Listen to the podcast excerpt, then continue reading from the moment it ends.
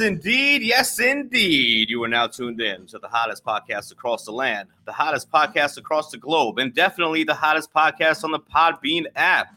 That's right, ladies and gentlemen. This is, this is, this is Mixture of Variety. I'm your host, Patient Zero. Give it up one time. Give it up one time.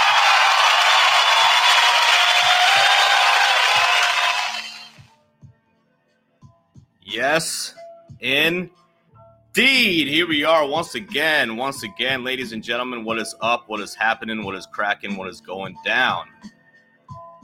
Welcome. Welcome to the show. This is mixture of variety, like I said. And I'm your boy, Patient Zero. And I'm gonna be rocking out with my cock out for the next hour. This is my favorite time of day slash night, which is 9 p.m. Eastern time.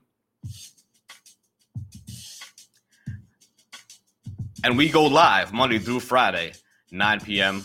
Eastern. That is the live show. Appreciate that show, Will. Sharing the show, appreciate that, appreciate that. That is a live show. So if you can get in here and a live show, I definitely recommend that because that's where the action is. You know what I mean? That's where the participation is, and we obviously encourage participation, interaction, all the above. If you have a bad memory like me, you can follow me on Podbean, and it'll tell you when we go live, 9 p.m. Eastern, Monday through Friday. You'll get a little notification, and then you can join the room if you're not feeling that way or you want to follow me anyway and still get you know still get forgetful like me somebody that has a horrible memory i would say put it in your planner put it in your calendar on your phone tell alexa or google to remind you. Or my favorite way which i recommend to everybody is just write a little tattoo on your kid's forehead. Because i know you're probably you know busy with your kids at that time if not work if not pandemic shit if not world shit i know how it is. The world gets in the way.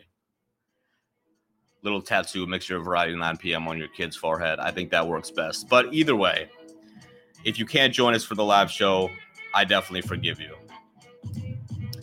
Because, ladies and gentlemen, that's right. Every single show that we record is uploaded to our Podbean, Podbean page.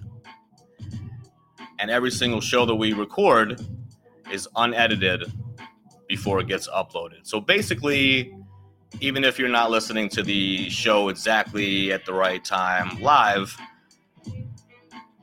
you'll still be hearing it like it is live. Get it? Because it's a live show and it's unedited, and you're going to feel like you're a part of the show anyway. So that's where it's at. Now, listen, if you're not a beaner and you don't even know what Podbean is unless you're coming in the live room. That's probably the only way you're going to know. But if you listen to or you find out about this show through Instagram or a different way, then that's right. You can also catch us on Spotify, Apple Podcasts, and Google Podcasts. So we're always there as well. And it gets uploaded. The shows get uploaded every day. Or I want to say every other day. I think I think all of them are good except for Apple. Kind of, kind of gets a little bit slow with that shit, but it is what it is, and uh, that's the show. And honestly, I mean, I'm hoping that you guys are tuning in, and you know, our downloads are cool on Podbean. You know, our downloads on Spotify are cool. We need to get the numbers up a little bit on, uh, get them up a little bit on Apple. That'll be happy. I'd be happy to see that.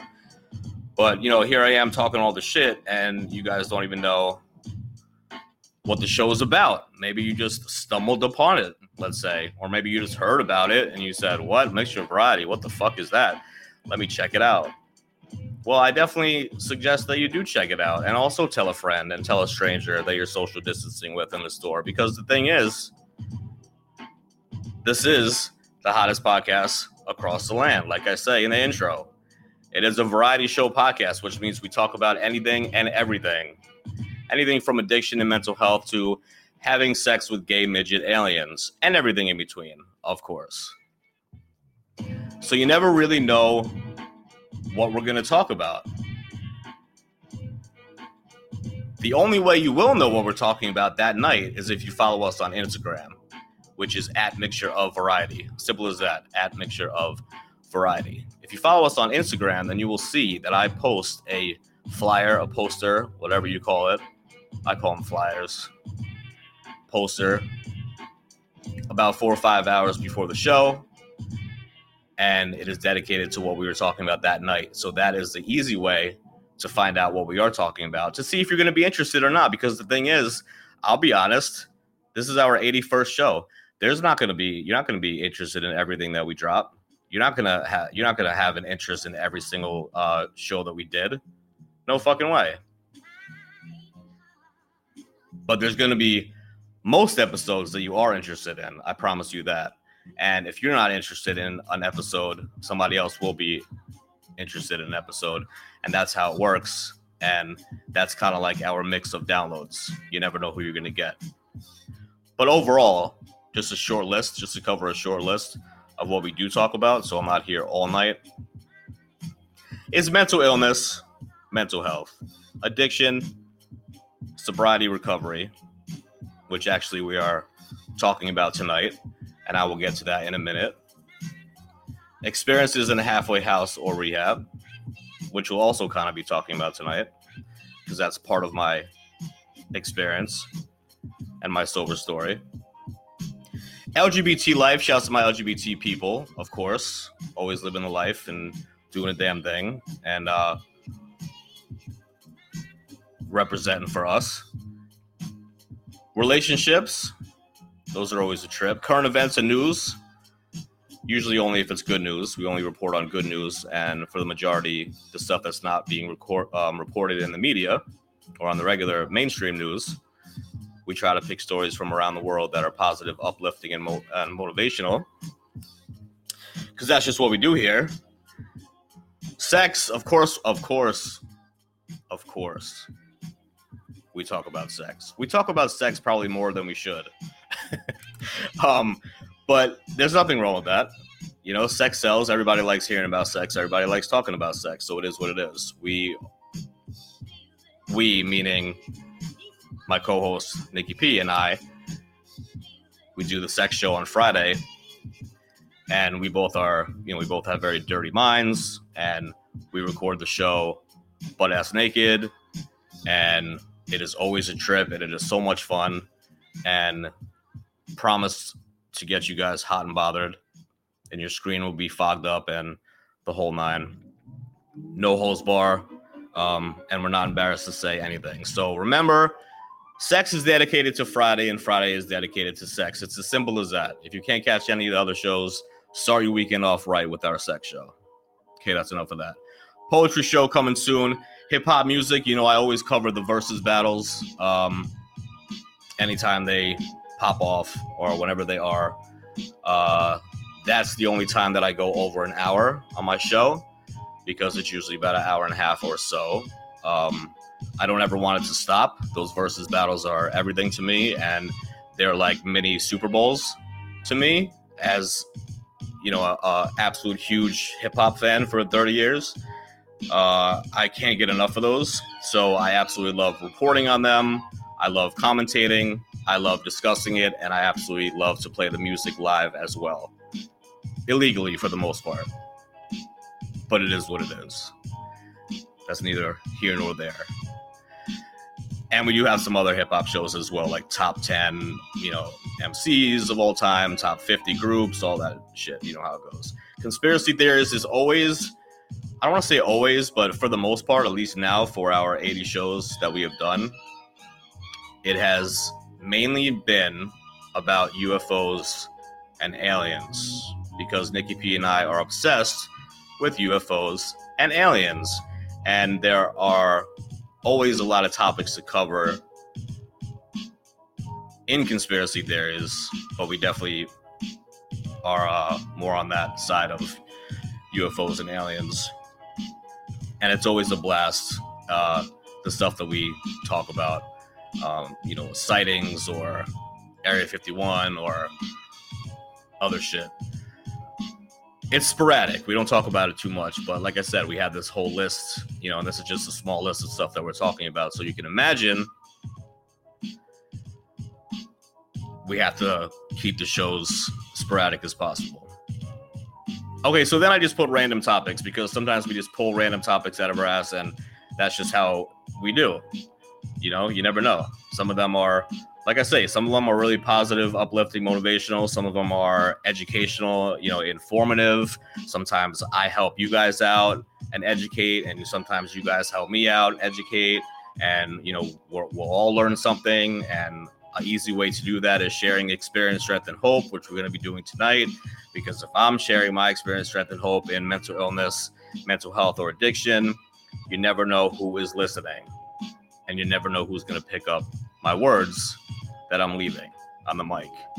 And that goes 100%, you know, for all of our shows, basically. Um, when I first wanted to do a podcast, it definitely wasn't for money or anything. It was just because I had severe mental illness issues, mental health issues, and I've been suffering with addiction my whole life. So I just wanted to be on the mic and see how many people I could touch as far as helping people with addiction and mental illness. You know, and that's just what it was. And it was only supposed to be once a week as well. Then the pandemic pandemic hit. And I was like, well, wait a second. If everybody's home all the time, I'm home all the time. Let's just do it five days a week. Why not? And then it just started to turn into this variety show where we talk about everything. But just because we talk about those informative, educational, you know, like the deep, heavy shit that we talk about sometimes, with can you know, it can really get really heavy and and deep, and you know, I don't know any other synonyms to use, but really hardcore um, shows that can really touch people and really, you know, I mean, it's happened before. People tear up, and will even say that they're tearing up. And there was somebody that wanted to commit suicide on the show, a mental health show, and there was somebody that called in and felt like there was uh, they were a guinea pig for a medication for mental illness. You know, so when I start doing those shows, it's it's heavy. It's like when I get out of those shows, I have to really realize that even if I am only reaching 50 people, you know, 50 downloads a show, that's 50 people that I wasn't reaching before and also across the world, you know, not just in my NA meeting in my town. I'm reaching them across the globe. And you never know who's pressing play. You never know who is going to listen. So to me, on the flip side of that, I also want to keep it balanced because now that we're doing the show five days a week and we've been doing the show five days a week since April, I like to have the more uplifting and positive shows as well.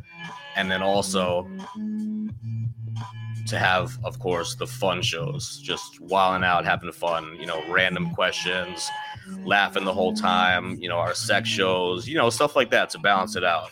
So that's basically that. And like I said, I could probably talk a whole show as far as what we talk about, but uh, I feel like it's a new start in a way, and I kind of have to reinvent, reintroduce myself and reinvent myself, which I feel like I truly am, because I got new equipment over the weekend. I put together a new intro. If you guys haven't heard it, make sure you go back and check it out when I post it tonight, the show. I don't know. I just feel like new energy, you know, new new music, as you can tell, maybe in the background, maybe you can't tell. I like to switch up the music every once in a while. This is the first time I had this music in the background. So we're vibing, you know? What's the vibes? We are vibing here at Mixture Variety. And I don't mind just talking and chilling with you guys because I do not have a co host with me tonight. And I would say that does happen maybe a couple times a week because you know everybody's not on the same schedule as me and also everybody's not dedicated to this as much as I am and also people are not willing to take their time and energy to do it every single night but either way you know I appreciate whoever comes on the show, and I appreciate the people that I do have that are consistent uh, co-hosts.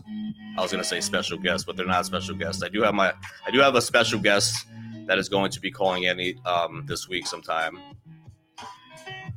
Uh, who actually did call in last week, and we did a show together. Uh, one of my one of my boys, one of my brothers, and uh, he also rocked with me during the Verzuz battle. And then uh, shouts to Baby K. She is a co-host. You'll see every once in a while. She wants to come every week, you know, once a week. So we're gonna hopefully make that happen. And then of course Nikki P, who does the show with me twice a week, including the sex show.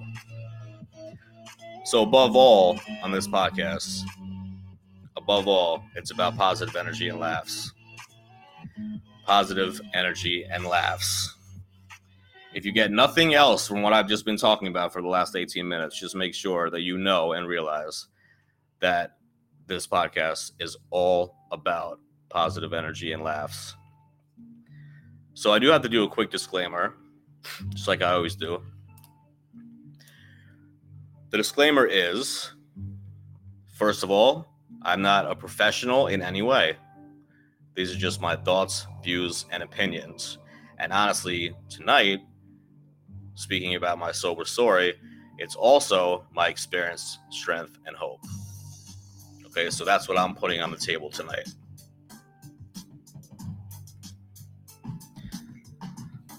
That's what I'm putting on the table tonight. But before we actually get into that, just because I curse a lot and I talk about some crazy shit, the disclaimer is if you are hypersensitive or get butthurt easy, this podcast is definitely not for you. Sick and twisted dark humor, vulgar uncensored language, and politically incorrect conversations are just some of the things and fun you'll hear on Mixture of Variety, which means listener discretion is definitely advised.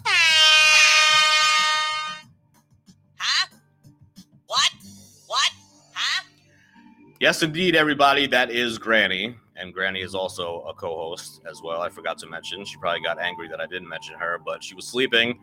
Uh, she's in the studio audience, and she comes in every single day, even on the weekends when we don't do shows. And she just wiles out, acts a fool, and most of the time goes to sleep. She has Alzheimer's and dementia and never knows what's going on or what day it is, but she is here always. And she always brings a dildo in her bag, even though we tell her not to, because she thinks every single day is the sex show. That's Granny, ladies and gentlemen. Nah says password uh, sharing the show. I appreciate you, bro. Thank you for sharing the show. Hope everything's good. Hope everything is good.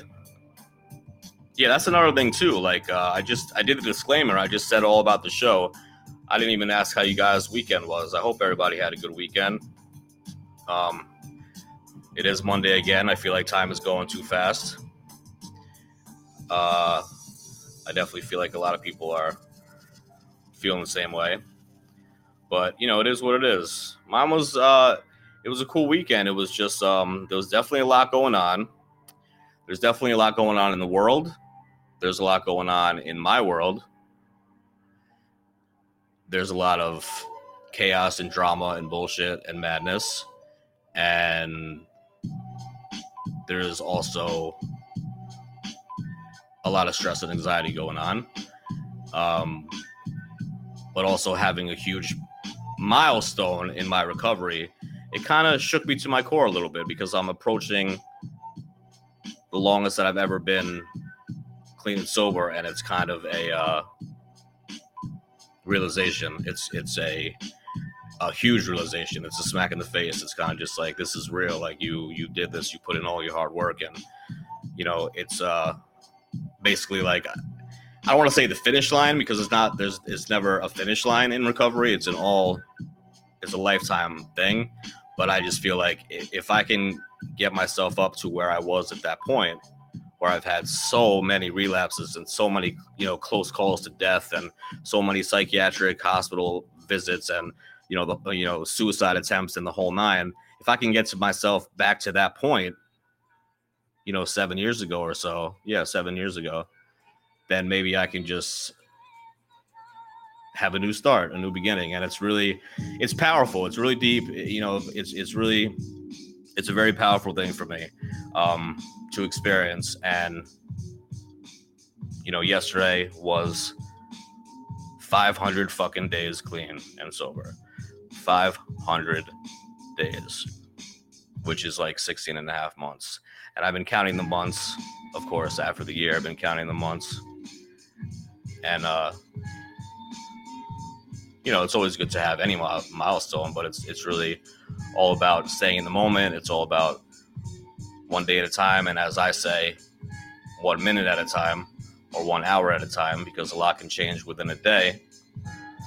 Thanks, Linga Longa. I appreciate that. Thank you very much. Thank you very much. Uh, yes, he, uh, Linga Longa said, "Is it better than being intoxicated?" Absolutely. And you know what? That's the main thing. Actually, that's the main ingredient in sobriety is that you have to make sure that your life is better in recovery than it was using, because it's very easy to slip back into old ways.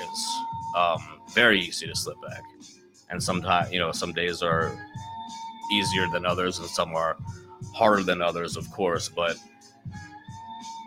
what kind of happens is it's a we have like a built-in forgetter so it's just like no matter how bad rock bottom was or we you know lost everything or you know we got a disease or saw a murder or was prostituting or was uh, homeless or whatever it is when you start getting some clean time and some sobriety time it's very easy to go back and be like, well, I mean, it wasn't that bad, you know.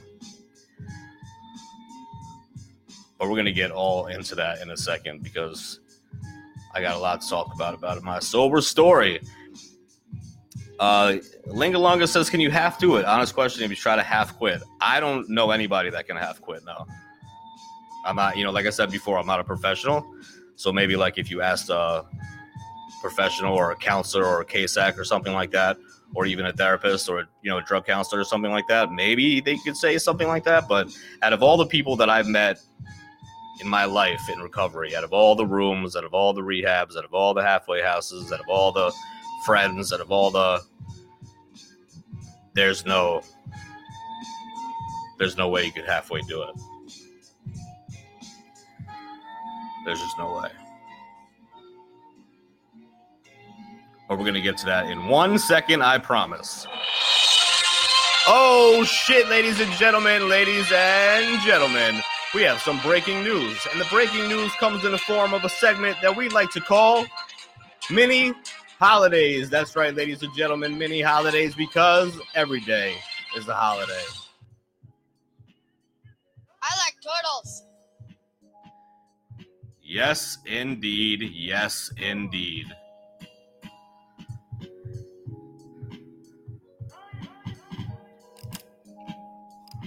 I'm in the process of trying to get some, uh, trying to get an OnlyFans page up and some some merch that's gonna say yes indeed, yes indeed, mixture of variety, patient zero, and some other shit. Um, I'm just waiting, you know, I'm waiting a little bit for that because I don't want to go through all that and then have two people buy it, you know. But that's my plan, that's my goal, and that's where I'm looking towards. So that'll be fun. But like I said, I don't do this for the money. OnlyFans for porn or for this? Uh, no, just for this. It actually it gives you an option. It says, "Is this going to be explicit content?" And I'm just like, "No." You know, is this going to be like explicit, like pornographic? That's what it says. Pornographic content. I'm like, no. You know, and I know uh, a lot of OnlyFans do have a lot of porn shit on it, but I'm just I don't look at it like that. I just look at it like whatever's the most popular right now. Because I was gonna do Patreon, and Patreon is still kind of popular, of course, but you know, if OnlyFans is the one that's popping right now, then that's what I'm gonna go for. And I mean, at least give it a shot. I got nothing to lose. Shit, I'm not doing this for the money, you know. I just want people listening. I just want people to listen. And speaking of listening, it is International Vlogging Day. International Vlogging Day. So that's cool. Video blogs, which I think is a great idea for people that are interested in blogging, maybe, uh, but don't actually want to write stuff down or type it, I should say. Um, you know, this way you can actually do a video blog instead. Um, that actually sounds pretty fun to do. That's kind of close to a to a podcast, I would say. Um, it's also National Duran Duran Appreciation Day, so I don't know anybody who likes Duran Duran. Maybe my pops. I, I have no idea. Um, but shouts to Duran Duran and shouts to anybody who is celebrating that appreciation day because that's what it is. And hopefully you guys enjoy yourself. Just while out today. Just while out with the Duran Duran Day. And their haircuts. Yes. I think Alonga says that their haircuts. Absolutely. Absolutely. So it is also National Lazy Day.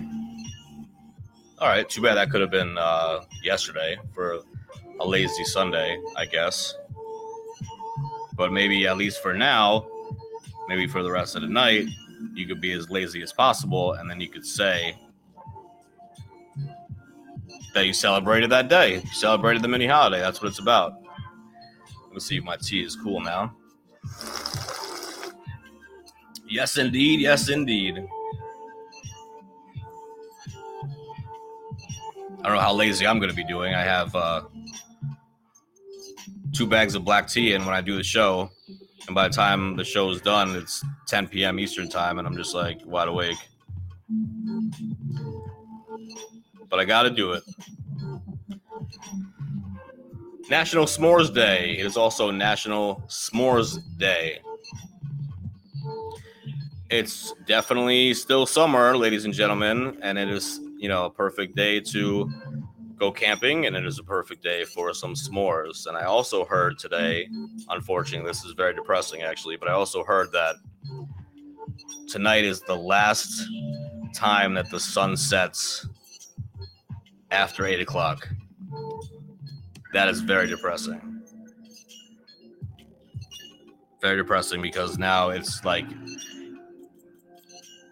I don't mind the fall. I, I like the fall, but the fact that summer is ending, you know, I, I am I'm all about like living in the moment, staying present, and enjoying all these days. So I don't just wake up in one day and it is fall, but I also know that that's going to happen. I also know that in a blink, and not even fall, because I love fall. I love Halloween. I love hoodie season.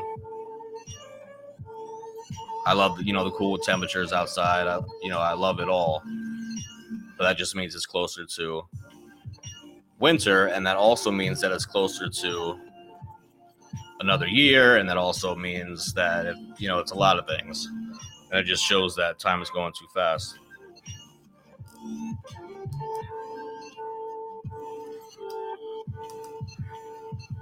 Could sand a spoon in it. Oh, that's true. I could, I guess, do that. All right, so we also have, ladies and gentlemen, since it's already 9:30, because I'm just yapping and yapping already. National Shapewear Day.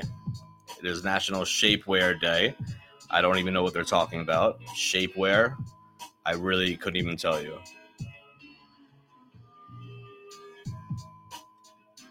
Yes, exactly, Lingalonga.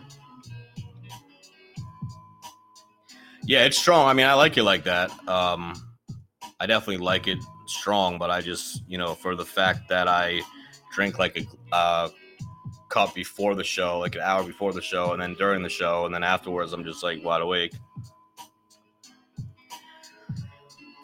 It is also National Spoil Your Dog Day.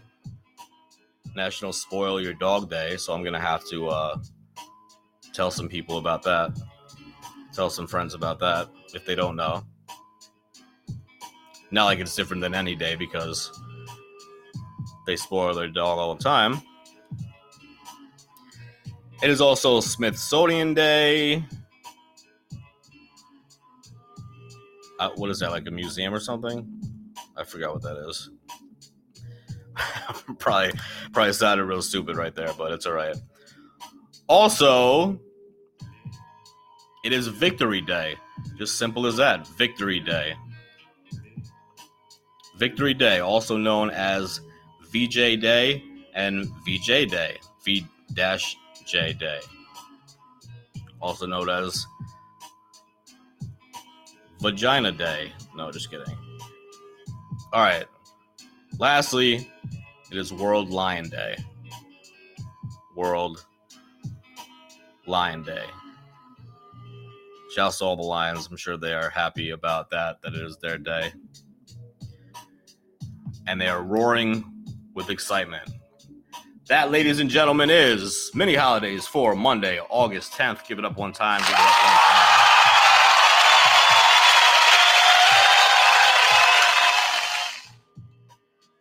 All right, all right, all right.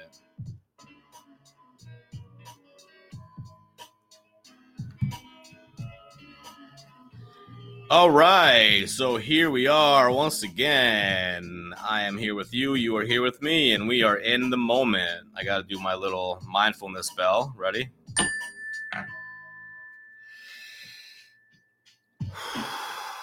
Deep breath, staying in the moment. That's what we do. I don't think I think I skipped over that on the list of what we talk about on this show. We also do some mindfulness practices and mindfulness shows as well because it's all it's all connected i feel like. Mindfulness mental illness addiction the way that i present it anyway it's um it's all connected.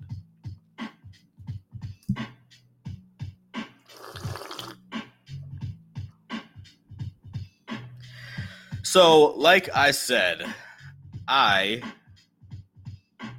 have a lot going on right now. I am uh distracted in many ways doing tonight's podcast, but it was not going to hold me back from doing it. So here I am. And I figured that this was definitely an important one because even though I've shared my story before, with 500 days, I feel like this is what I got to do. So what I what I got to say before I start my story is that I am very happy to be in recovery and to have sobriety, some sobriety under my belt because before in my active using days, if I had this amount of stress or this amount of anxiety or this much uh, distraction or this much anything, I would just turn to using. I would just get high. No ifs, ands, or buts, right? I mean, that's just that was my go-to. Um, so now I just approach life on life's terms, as they say. And as it comes, you know, I could do my best to deal with what I need to deal with but then at the same time, also happy to have a higher power watching out for me, and also knowing that there's only certain things that I can change, and there's only certain things that I cannot change, and I got to focus on that as well. And for all that, and for all those reasons, I'm able to stay clean and sober another day. And it's the best feeling in the world.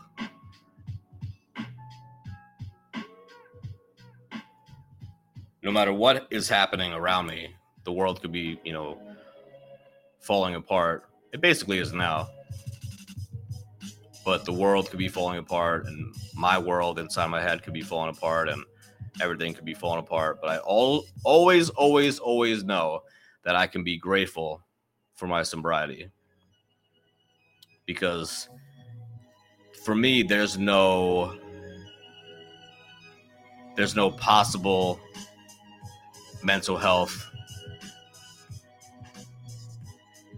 There's no possible family. There's no possible loving friends. There's no possible job. There's no possible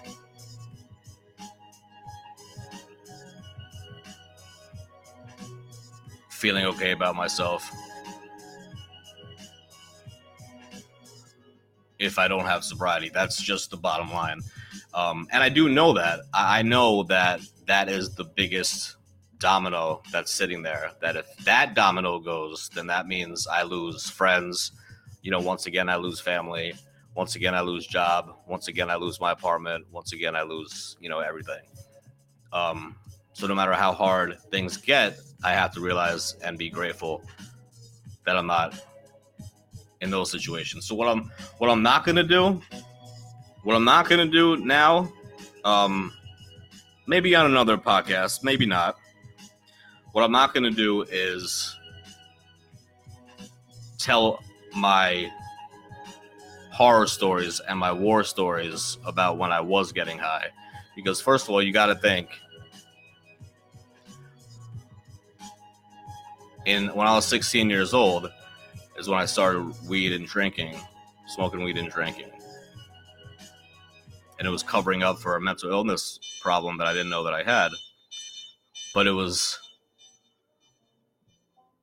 instant gratification. It was helping those symptoms immediately. It was self medicating. That's what I was doing. I was self medicating.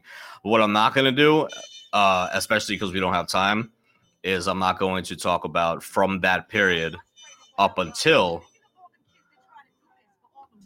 I went into rehab for the first time in 2012. The show is not too long for that, and I also don't feel like I need to get into it because, first of all, I'm to get triggered 100%. Number two, someone listening to this who's in recovery might actually get triggered because some of my stories and of you know because of how graphic they are and then also obviously we don't have time so this is where I'm going to start. In 2012, Mother's Day, actually, Mother's Day 2012, I went into rehab. Now, I lost everything and was, and was living out of my car and I had to move back up to New York because I didn't know what else to do. I was living in Florida and I had a family in New York, and that was, you know, they didn't know how bad my problem was, so they accepted me back. So I was actually living in my mom's basement for a little bit, and in that small amount of time, I was, you know, stealing cash, manipulating, pawning everything in the house, real addict shit, right? So in my mind, what I was gonna do is basically for my mom, go to rehab now, rehab never works if you do it for somebody else. People will tell you that all day long, like especially if you have like kids and stuff. You know, go to rehab for your kid. Okay, well, yeah, to get my kid back from you know uh, drug court or something like that, who I haven't seen in six months, and I'm dying to see them, and I want to see them grow up. I have to go to rehab and complete this for them Yes, that is true. I'm not going to argue with that. But as far as like to keep sustained recovery, that's a different story because what happens when you get the kid back and now you're still stuck with yourself and you're still stuck with your problems and you're still stuck with your emotions and you're still stuck with everything and if you're truly not doing it for yourself also it's just uh not gonna work so i wanted to stop i'm not gonna lie i, mean i wasn't just doing this for my mom but i wanted to stop but i went to um rehab for the first time in my life and learned a lot. I learned a lot. It was it was a rehab in a hospital. Um, I thought it was 30 days, but it was actually 21 days because my insurance cut off, which happens a lot sometimes with uh with rehabs, unfortunately. So 21 days instead of 30 days is a big difference because that nine, you know, that full nine days, you could definitely learn a lot. But I learned about meetings. It was the first time I had I was introduction I was introduced to a uh, AA meeting, an NA meeting, and spirituality. I didn't know the difference between spirituality and religion. You know, so I was introduced to a lot of stuff for those three weeks but it was like the beginning, beginning, beginning stages of what I was going to go through and where I needed to go and what I needed to experience and what I needed to learn. So the nurses there at the rehab were telling me, you know, this 21 days is not enough for you. And I was like, I agree. And she's like, Well, we have this opportunity for you to go to this halfway house. I was like, A halfway house? Like, I'm thinking, like, that's what people, you know, they go to when they come home from prison or something. I'm like, A halfway house? All right. How long is that? They're like, oh, anywhere between six and nine months. I was like, God damn that's a little different than 21 days. But it was the best decision that I've ever made in my life. Now, I do remember that they had to wait for a bed to open up. They needed to wait for a bed to open up, and in that process, they put me in a homeless shelter where there was drugs rampant, right? So talk about a true test. And I never used, never got high, kept my ball, kept my ball, kept my eye on the prize. And then finally a bed opened up. It was like after like a week or so. So I was there for nine months. For the last, for the entire time that I was there, not only did I meet some incredibly, you know, wonderful people. Um, a handful of them I still talk to today and consider them either best friends or like a brother or sister to me, or both. But of course, you're going to get close to somebody living with them for nine months. But during the actual house, there was meetings and it was chores and it was strict as far as the rules, but not really. But it was kind of exactly what you needed to tell an addict because an addict will you will think that it's my way or no way, like it's my rules. What I say goes, or I'm gonna use type shit. Or on top of that, manipulating. I mean, you can imagine the manipulation that took place in that house. Um, and I was part of that too. I'm not gonna lie, I was part of that. I met this guy, and uh, you know, obviously you get like lonely in that house, and you want some companionship and whatever. And you know, sex in general was strictly prohibited anyway in that house. But uh, the time that I was there, there was no gay guys there anyway, so I wouldn't even attempt it. You know, there was definitely guys and girls hooking up in that house. You have a co-ed co co-ed house, of course that's going to happen. But so I started talking to this guy online.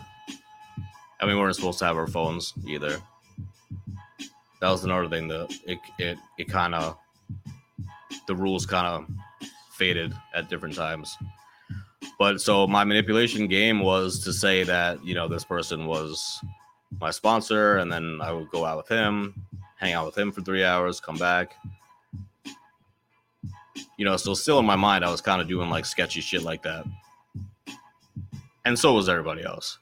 We were still babies in the recovery game. But we were, you know, we were there. We we went during the day, we went to uh during the day we left the house and went to a day program rehab which was four hours, and we learned a lot there as well. So it was just nonstop recovery, recovery, recovery. At night, we went to a meeting. Four hours during the day, we went to an adult day, you know, program. Meetings when we came home, you know, chores and and stuff being strict and things that we had to do a certain way, you know. So it was a perfect way to start anyway of like this is what recovery looks like. Now, people were definitely very happy and proud of themselves, as they should, of course. Um, the first time that you're in recovery and you have like a 30 day coin in AA or a 30 day key tag in NA, and then 60 days, and then 90 is like a big party. Like 90 is like you celebrate like you do for a year. Like you get cake and you get a, a actual coin and you get uh, speakers for you and stuff, and it's like this whole thing all right, so that's all cool and everything, but then afterwards, there's this thing called the pink cloud where every every addict goes on to chill up there for a little bit. Like everything is really good. I, I got this recovery shit. This is pretty easy. You know, you know, I got this. And then eventually you fall off the, the pink cloud and shit starts getting real again. So either shit starts getting real again or you're already done with your situation and you leave the house early if you don't have if you're not on papers you know if you're not if you haven't been arrested or you're mandated to be there. Or you're just not feeling anymore you know? Sober life you gave it you gave it a try. Sober life it is what it is but i'm just not feeling it anymore. So i want to get high. I really really really miss getting high. So that's what i'm going to do. You know it just depends. Just depends on the individual. And i've seen it all I've seen it all. I saw a guy actually get so fucking drunk in the house and actually in the house and obviously there was no, you know, drugs or alcohol in the house and he actually drank all the hand sanitizer in the house. And that was the last day that there was hand sanitizer in the house. I mean, you know, that's some hardcore shit. They had to bring him to the hospital, then kick him out of the house. That's some hardcore shit. So then what happens is afterwards, after that pink cloud, that's funny that I say pink cloud and then Mr. Pink comes in. Shouts to Mr. Pink. You fall off and you're just like, I don't know if I want to do this anymore. I'm not really feeling it. I kind of really miss getting high. I want to get high right now. I would do anything to get high, you know, and that's just what it is. And another really, really important time when people start slacking, addicts, is you have all this time building up. You're getting all this praise and you're getting people behind you and you're doing all this work. You're doing the, the 12 steps and you have a sponsor and you're going to rehab and, uh, you know, day, day rehab and you're, you're in a halfway house and you're doing all these things. You celebrate the big one year. God damn, what a beautiful feeling to celebrate the big one year. And then you know what starts happening after that? Your time's coming to an end for day rehab. You're getting ready to graduate. You're getting ready to leave the halfway house if you haven't already. You're doing all these things. And you start to, th- you know, you don't have the support group anymore. You you stop doing the steps. You don't have a sponsor anymore. You stop going to meetings because they're lame.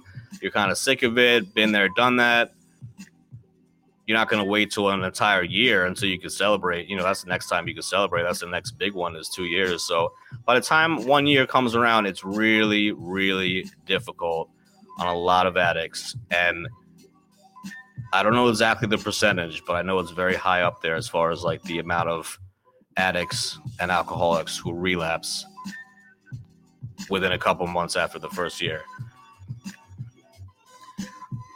Mr. Pink says, I'm an alcoholic and hate myself.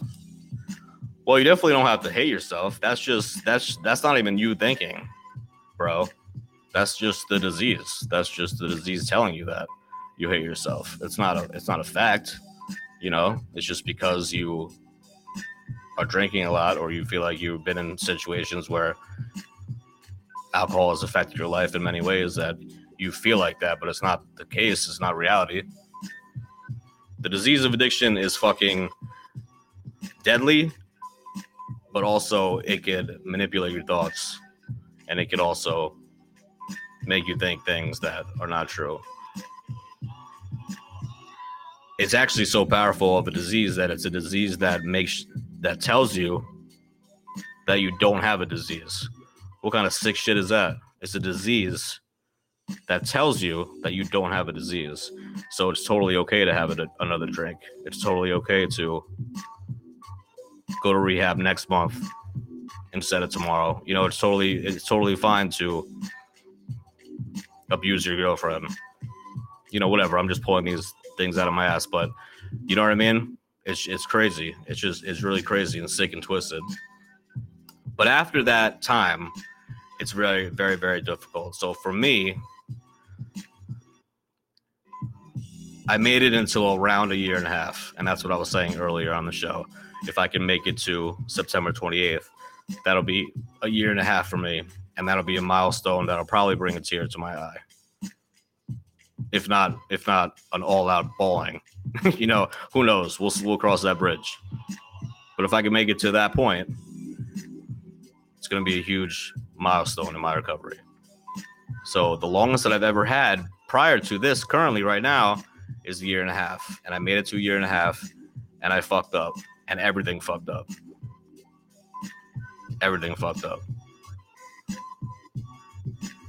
My significant other lost his mind. My family lost their mind. They didn't know what to do. What am I supposed to do? Am I gonna give it another shot? Am I okay? Well, I wasn't okay because I just continued to use. But then I tried to be slick about it. I tried to be slick about it. And maybe people wouldn't know, you know, that type of shit. But when you're living with somebody, it's almost impossible. It's not like you could just isolate and say, "Oh, everything is fine." Uh, you know, I'm in my apartment by myself. So it wasn't like that. So I had to go back once again to that day rehab and try it for a second time, which is like a six month program.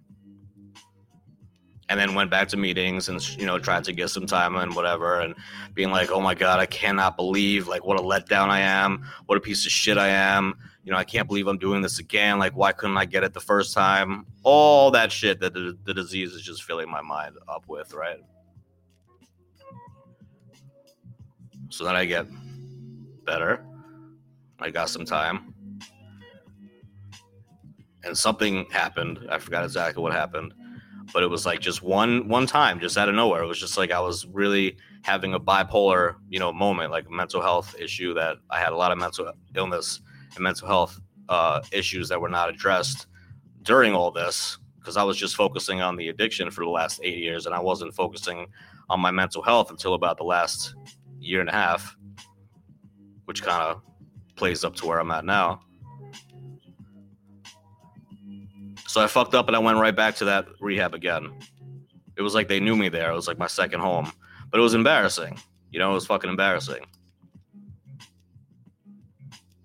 So then what happens?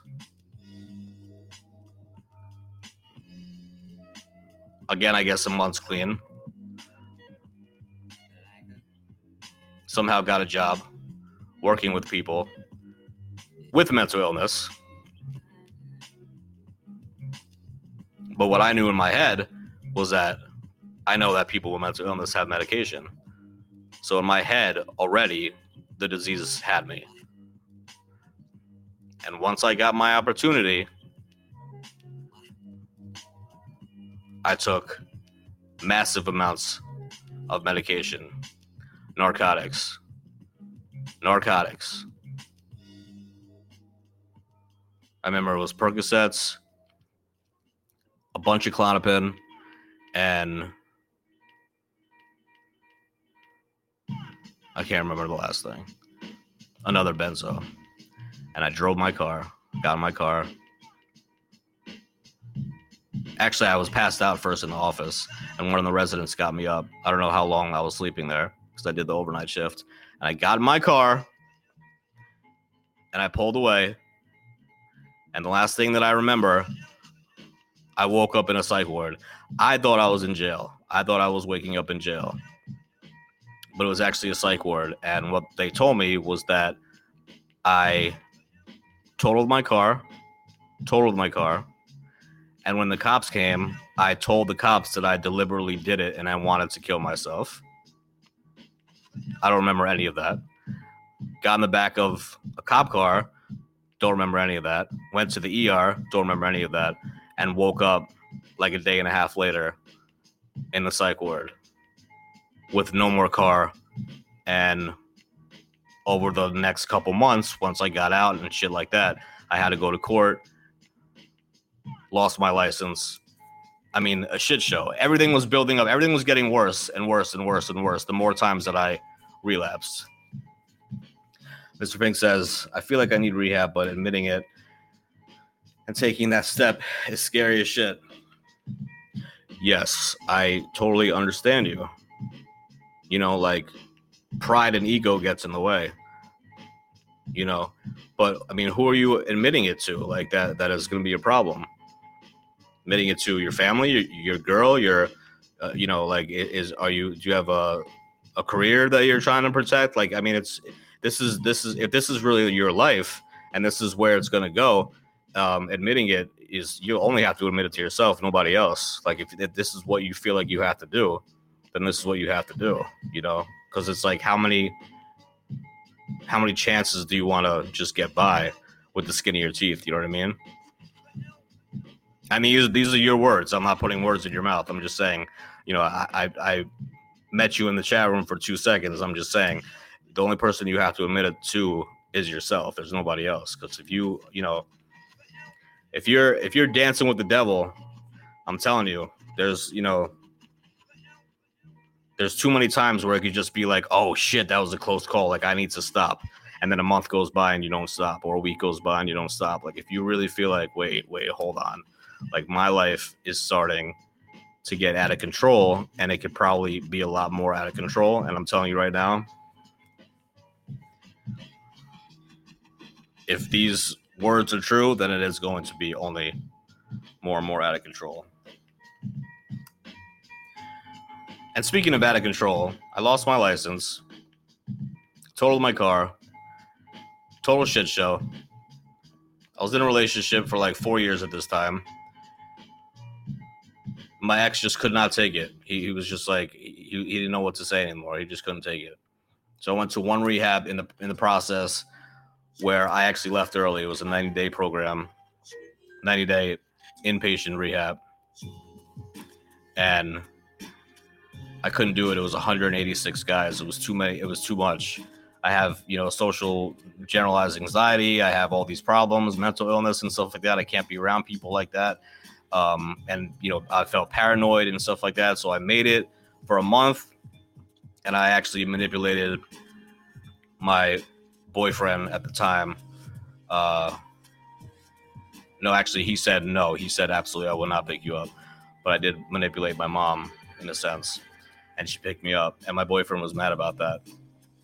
But then after the car shit happened, and after I'm thinking like, you know, this is really like this is too much. Like, first of all, I kept thinking like, I can't believe that he's still with me. Um, I, I thought that for a lot because I was just I kept thinking like, you know, the stuff that I'm putting him through, the stuff that I'm putting him through, you know, like just randomly, like my phone was on and on the seat of my car or something like that one time, or his car, I think it was. and he just looked at it and it was just like, you know, a naked guy. And he was saying that he likes to party and stuff like that, which is like crystal meth and stuff. And I got all into that. Um, you know, that was my drug of choice. That's what sent me to rehab before. But I, I liked all drugs. But crystal meth was the one that brought me to my knees in more ways than one. But there was, you know, there was times like that where I was just like, I can't believe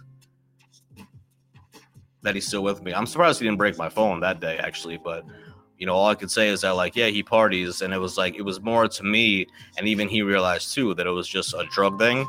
Like he, he didn't he didn't think that I was actually like cheating on him, or maybe he did, or maybe maybe he maybe he thought both. Who knows? But there was a lot of times like that where it was like I was giving this guy so much anxiety, so much worry that was starting to become panic that my last rehab that I went to, which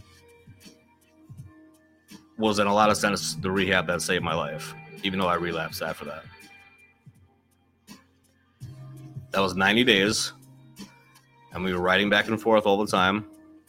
And our relationship, you know, calling calling when I could use the phone and our relationship still made it and i was still going through it and i was just you know happy and proud of myself that i made it through 90 days and as soon as i got home he started having panic attacks he started having nightmares because he knew that like what was going to happen now i was safe and i was comfortable and i was calling you or taking your phone calls i mean and writing you when you were away because not only were you were safe, I was safe. I didn't have to worry about cheating. I didn't have to worry about crazy texts. I didn't have to worry about you relapsing or you know breaking shit or you know whatever stealing more meds from from work because that happened at another time as well. That happened at a different job that i had. Same exact thing. And i got fired and i was like pleading for with them that they wouldn't arrest me.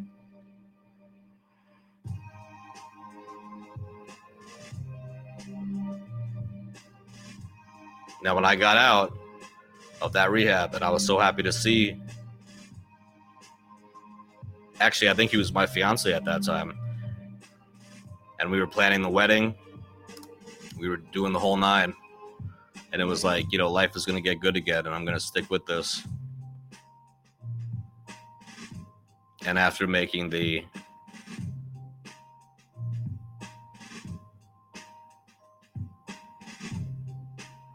wedding list, guest list.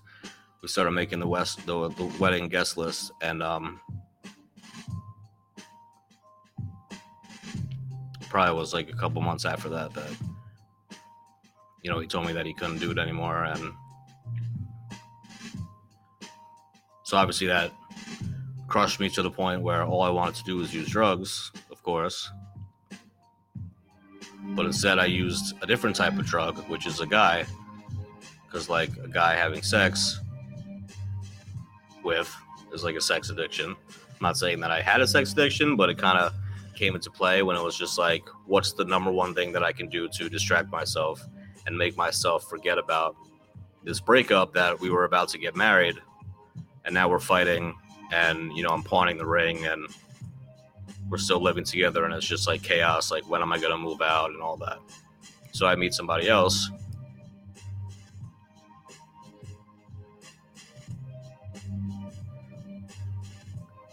you know, at that time I was still trying to be sober. But the pain just hurt too it was just too strong. The pain was just too much. Um you know, because this guy was everything to me. That my fiance was everything to me. But it, you know, as bad as that hurt, it, it hurt even worse knowing that it was all because of me. You know, like why couldn't I stop? Why couldn't I just get clean? why couldn't I just stay sober this whole time? Why couldn't I just focus on my mental illness? you know, of course he had his flaws, of course. And of course our relationship had our flaws.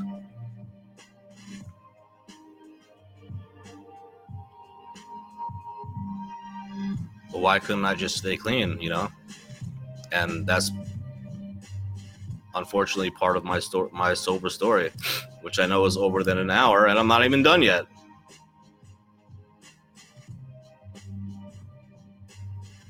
I was in a alcoholic abusive relationship. That he was pissed drunk. I had a babysitter around town and he was abusive to me and he used to piss the bed. Just so I would have just so I would forget about that relationship as much as possible. And then when that relationship started going sour, I started talking to my fiance again, but only as friends. And really at that time, like who knows where would it go? You know, like he would have saw that I really made a change or whatever. But all we wanted to do was be friends, and I was just happy to have him in my life. But little did he know that I was using for the last three months of that previous relationship with uh, the alcoholic. So, just being friends with them, I did something on a dating app, which I would have never thought that he would be on it for some reason. And I put in code words for uh, Tina for partying, you know, which is crystal meth. And I've done that already while in Albany, where I was living.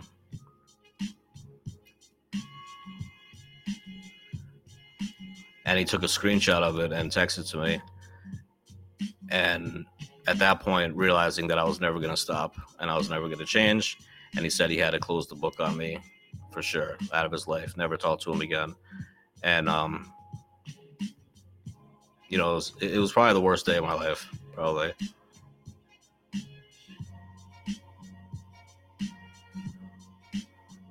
because now I can't even have him as a friend. You know, this is the most important person in my life, but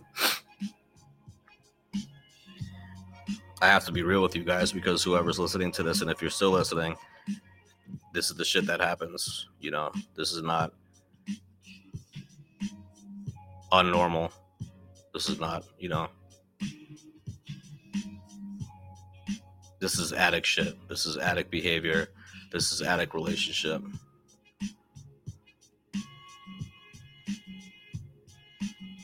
you know, and and who am I to trigger him as far as using? You know, he had at that time he had like five, six years clean and sober that he had to fight for, and now he has a crazy, you know, boyfriend like doing crazy shit. So he shut the the book on me for for good, and um, no friends or anything. So obviously, you can imagine at that point, I started using a, a lot more and a lot harder uh, and then I started using crystal meth a lot more as well. And then when I lost my mind, basically, that time that I was alone in my apartment, I figured that I can fake it to my family. And if I faked it to my family and said that I was clean and sober, that maybe I can go live with them again because once again I was getting evicted.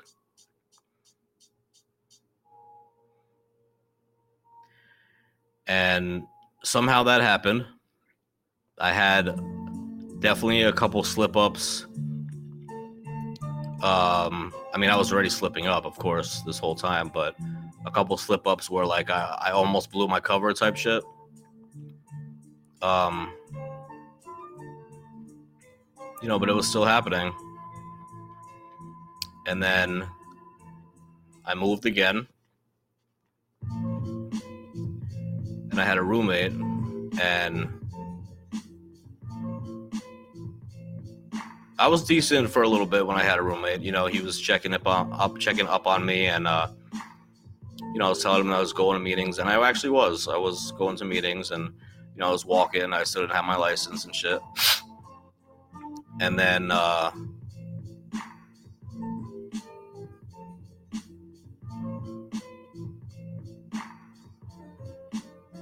you know, I remember celebrating before that. Before I got a, a roommate, I remember celebrating. Um,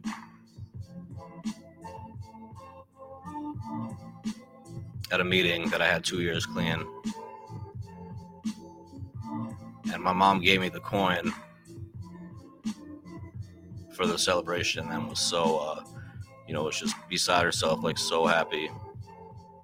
And everybody was clapping, and everybody, you know, in my mind, it was just so fake. So fake. and such bullshit. So, I don't recommend that at all, ladies and gentlemen.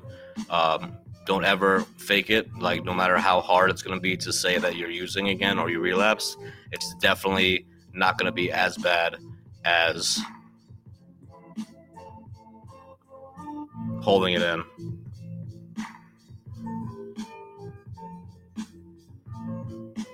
And not telling anybody. So the guilt and shame got to me. And uh,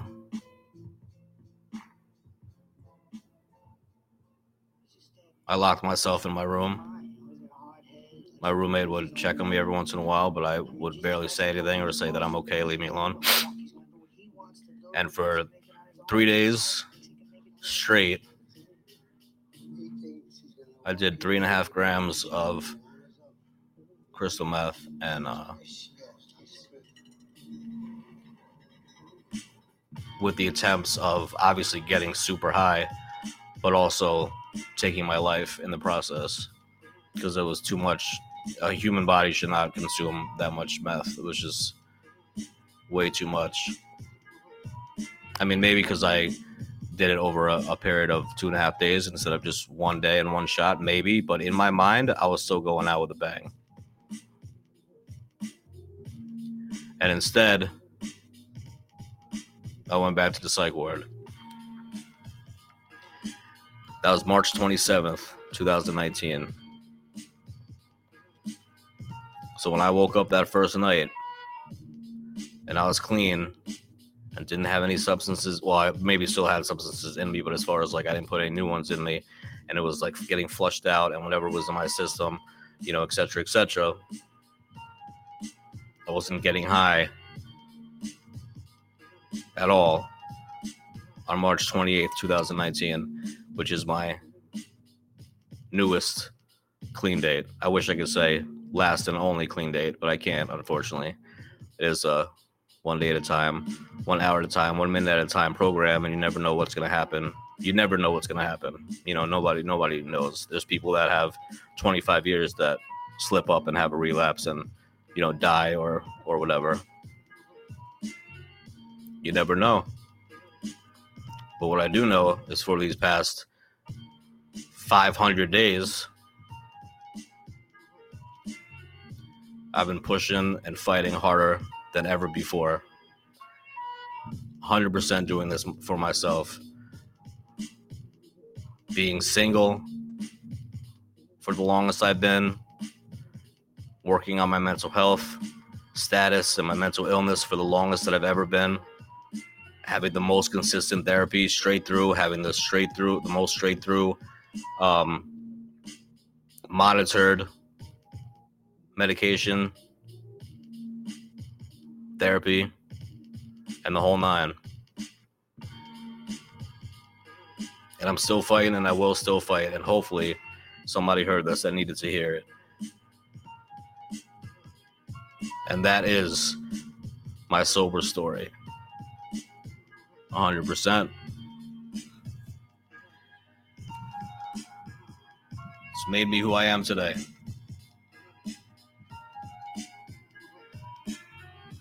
Today is 501 days. So I'm just going to keep it moving.